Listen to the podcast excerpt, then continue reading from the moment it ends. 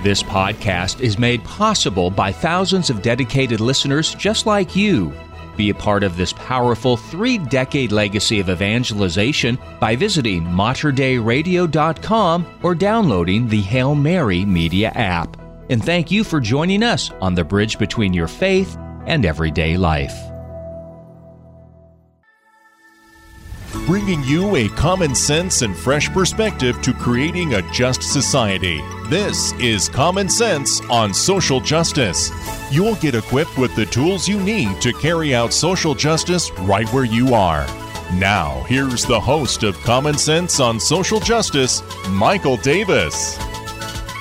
Thank you so much again for joining us. I am so glad you're here as we continue to journey together uh, in this pursuit of creating a just society right where we are with what we have. Now, today we are talking about how we fit into everything. It can be a temptation as humans to think that, you know, somehow this issue of injustice started within my lifetime and I need to do something about it right here, right now. But we're going to look at how we actually fit into the whole story of what God is doing. The fact is, we are so addicted to immediate gratification as humans, especially now that we've got all this technology in our smartphones and our fingertips. Uh, we're more addicted than ever to immediate gratification. And we get frustrated, for example, like when the internet is slow. I mean, how about 1997 trying to download one page of the internet? It would take a half hour just to download one page of the internet. And now we have this, you know, instant internet where we can download massive amounts of files within seconds. And it's getting faster every day. Instant gratification. And we get frustrated when it takes us just a few seconds longer to get something from the internet. And this problem comes spills over really into the work of social justice. We have come to believe that we must fix the problem now of injustice and that somehow this problem just started existing. It's like with racism. We act like racism is a new thing and like it just started and we've got to aggressively stomp it out now. While we want racism to end, and it should, the fact is it's been around for a very, very long time. Uh, the Egyptians in ancient times were very racist against Jews and and there was a lot of racism going on within the uh, land of Judea between the Jews the and the um, uh, various tribes of people that lived in that before the Jews entered the land of Israel uh, after the Egyptian slavery. And then again, there's the issue of slavery. We act as though, wow, this is a new thing on the scene. It's been around forever. And it's not like uh, we don't want it to end now. We certainly do, but we got to understand there's something bigger and longer happening, bigger than us and bigger than our lifetime. We have come to believe that the fix of any problem has to happen now. We act uh, as if somehow magically the problem showed up on the scene and that we have magically shown up on the scene. And I see in a lot of these social warrior, social justice warrior uh, comments online and, and in these social justice movements in modern times that they act as though they are the ones with the absolute answer to a problem and it's like, you know, it's not like we haven't been trying to fight this problem for a t- long time. So today we're going to look a little bit at a broader picture of ourselves and our society and step back and get the big view. In Hebrews chapter 11, verse 39, in Hebrews chapter 11 in the Bible, we have this, this chapter of all these people throughout history who lived by faith. It mentions Enoch, mentions uh, uh, the faith of Abel, the faith of Abraham, Moses, Isaac, and Jacob, and the the early Christian martyrs, and, and all these you know people who lived their lives by faith in such a way that they it says in Hebrews 11 verse 39 they did not receive the things promised. So, in other words, they're serving God, they're being faithful in their time and place, uh, these people from ancient history, and yet they did not receive the things promised. They did not experience instant gratification. In fact, they experienced no gratification, at least as far as receiving what they were looking for.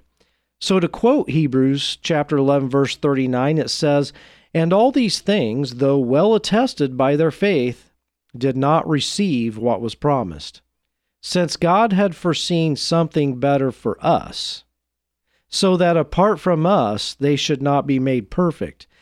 I want to unpack this a little bit because this is huge. What it's saying is, we there's something so much bigger than any of us. Notice it says they did not receive the things promised, even though these were saints. But God had foreseen something better for us, so that apart from us, they should not be made perfect. So the previous generations are being made perfect through the future generations.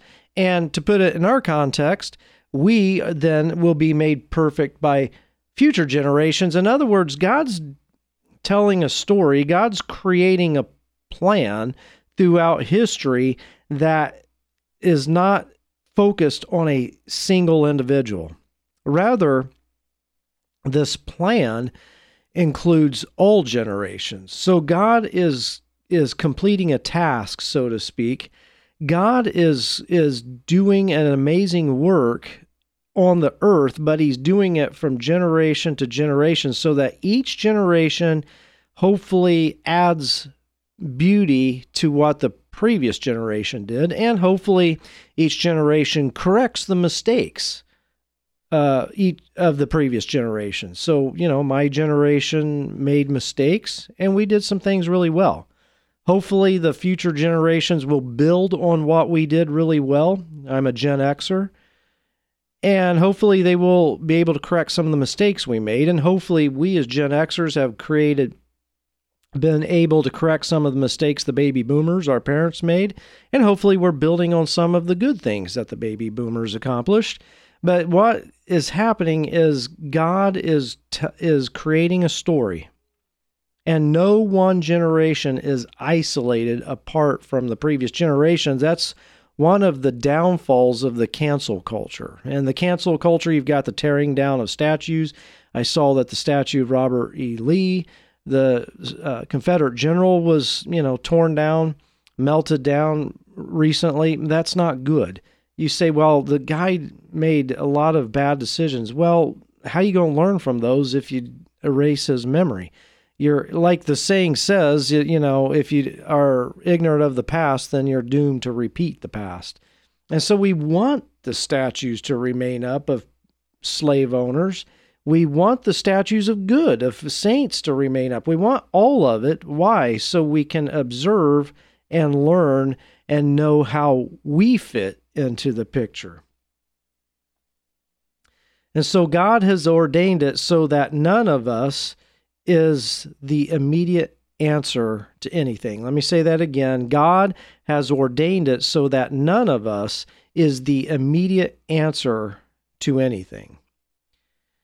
I think of Simone Weil, a great activist and professor, uh, back during the time of Nazi Germany and even before that, and she took a very long view of history that she said, you know, the Nazis, she tried to warn the Germans, although she was French, she tried to warn the Germans the Nazis are coming, they're going to take over. A lot of people didn't believe her. They thought the moderates would rule Germany, and obviously that didn't turn out to be so. And Simone Weil said, you know, we need to take a long view of history. And the long view of history is that empires come and go. So she said, yeah, the Egyptian Empire it was very powerful in its time, did a lot of destruction, but it came and it went, it's gone. The Assyrian Empire, the Babylonian Empire, the Greek Empire, the Roman Empire, all these are come and go. And she's like, you know, even the modern empires, they're here temporarily. They're rentings. The empires pretend to own the earth, But as we can learn from history, the empires are merely renting space from the earth temporarily.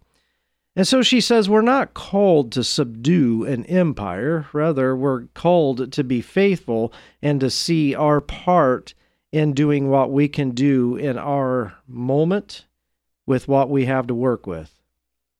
Now, the question may come along then, but what do we do about the huge problems of oppression? Well, you are called to do nothing. You are called, and I am called to love, to be faithful, and to serve in a small way. But none of us is the Savior. None of us is the Savior. I think of St. Barnabas. I had a few weeks ago did a, a podcast on his letter uh, that he had written to the early church, and St. Barnabas said, When thing injustices become so big that there's nothing you can do about them, then work on your own soul. So you're called to love, to be faithful. We are, and to serve in a small way. Again, none of us is the Savior. I think of Corrie ten Boom, who hid Jews in her house during the Nazi uh, reign, and she was faithful Corrie ten Boom was faithful, but what she did in hiding a few Jews in her house, she what she did paled in comparison to the many Jews who died anyways. So Corrie ten Boom did a great work of justice by saving the lives of a few Jews. But it paled in comparison to the many Jews who died anyways. So why would Corrie ten Boom then do what she did? Because she took a long view of the situation and realized this is how I can create a just society right where I'm at. I can't do anything about the big picture. And a lot of people are asking, what do we do about this conflict uh, in in Russia and in U- between Russia and Ukraine, between Israel and Palestine, Hamas? What do we do? Nothing. There's nothing you can do. I was uh, talking to a friend this week and he was asking me, you know, what do we do about the situation? I can't figure out what is I'm supposed to do. And I said, nothing. I said, you can pray. But I, I challenged my friend if there was no mass media and you had no television, no radio, like the ancient peoples, I mean, you know, before 150 years ago, humans didn't have mass media and televisions and radio, newspapers. They had local papers, but not international papers. So I asked him if he had no access to any of the information that's going on around the world, what would you know about the war between Israel and Hamas? And he said, I wouldn't know it was going on. I said, exactly. I said, you know, take the ancient Native Americans. You've got the Native Americans living on the Willamette River uh, uh, in what is today Oregon. Back in, you know, 700 years ago, if a massive hurricane came ashore in what's now Louisiana, would the Native Americans living in the Northwest have known that hurricane came to the southeastern part of the continent? And he said no. And I said they didn't need to know that that hurricane hit that area. And so, sure, you know, the positive thing is because of mass media, if we see, for example, hurricane hits or this conflict, yeah, we can go and offer humanitarian aid. But even in that, we have to take a very humble view of ourselves and realize I'm not really doing all that much. But what I am doing is I'm doing what I'm called to do, and that is to love, to be faithful, and to serve in a small way. That's all that's asked. You see, we are part of an ancient history. Our life now is not existing for or determined by the immediate. We are part of an ancient history. You and I are just a little blip in the middle of a large and eternal history.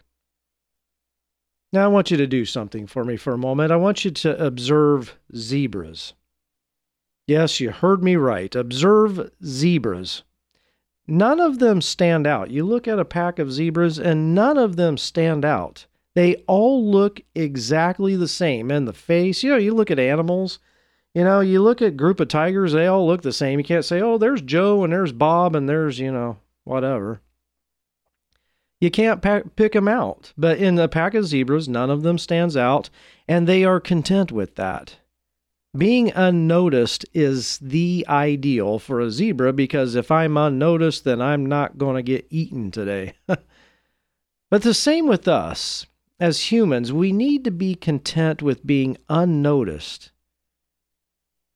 Because when we become noticed, positive things can happen. We could have a positive influence with being noticed, but then there's very much a risk of us falling into pride and corruption when we get too noticed. You know, you look at the saints, the saints were invisible. Jesus was invisible for many years, and he tried to remain visible throughout his public ministry. See times of him escaping and hiding from the crowds. The saints and Jesus himself, they were they desired to be invisible so that God's work could be seen, not them. You know, saints, including St. Paul himself, came to the point of desiring nothingness. St. James states in the Bible that we are just a mist that comes and then it disappears and is forgotten. You know, even the famous people. If you're a baby boomer listening to this, think of the famous people in Hollywood when you were a child. very famous, very well known, very sought out actors and actresses in Hollywood when you were a child. And now, you know, most of them are long dead. And the young generation has no clue they ever existed. Their life came like a mist. They made a little bit of noise while they were here and then they disappeared and are forgotten. And so we want to make sure that we're we're doing what we're doing for the glory of God. Realizing that God has this eternal plan that he's working out. And this eternal plan does not revolve around you or me or any group, but rather it includes all people of all time. Now, I'm going to say this out loud, okay? In the arena of social justice, there are too many loudmouths. Too many who want to be noticed. But in true social justice is hiddenness. And by the way, I will say this there is the hiddenness of the neighborhood.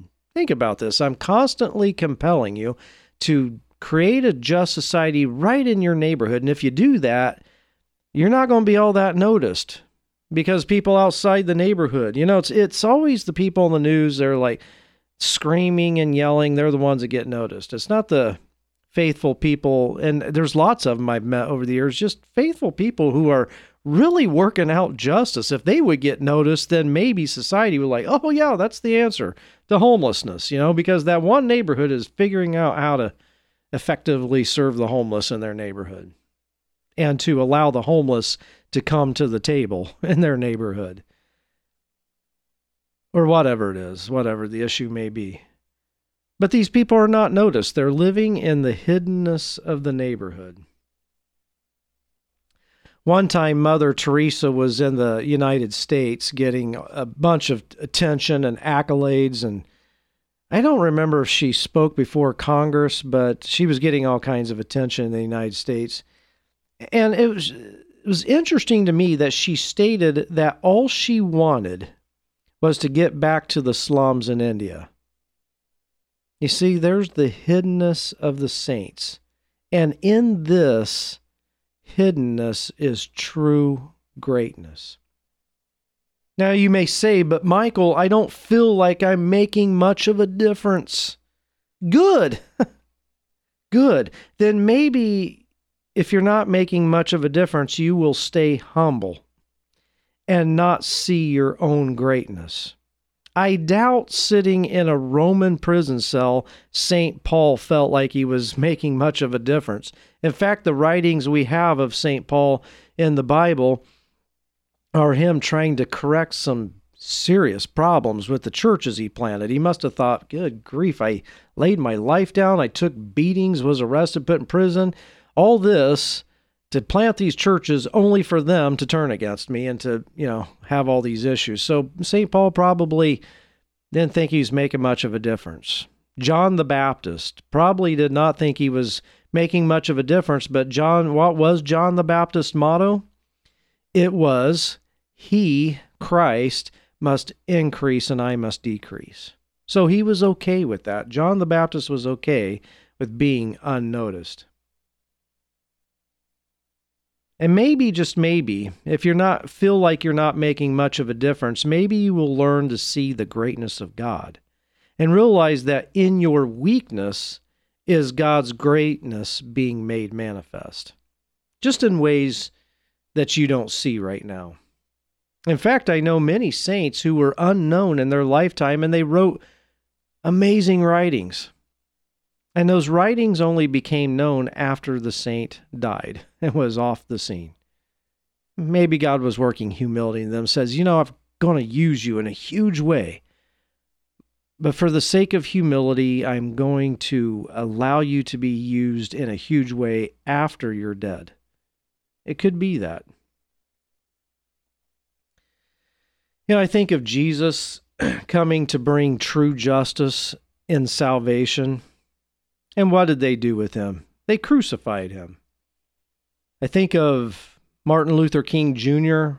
bringing justice for minorities, especially for black people. And what did they do with him? They assassinated him.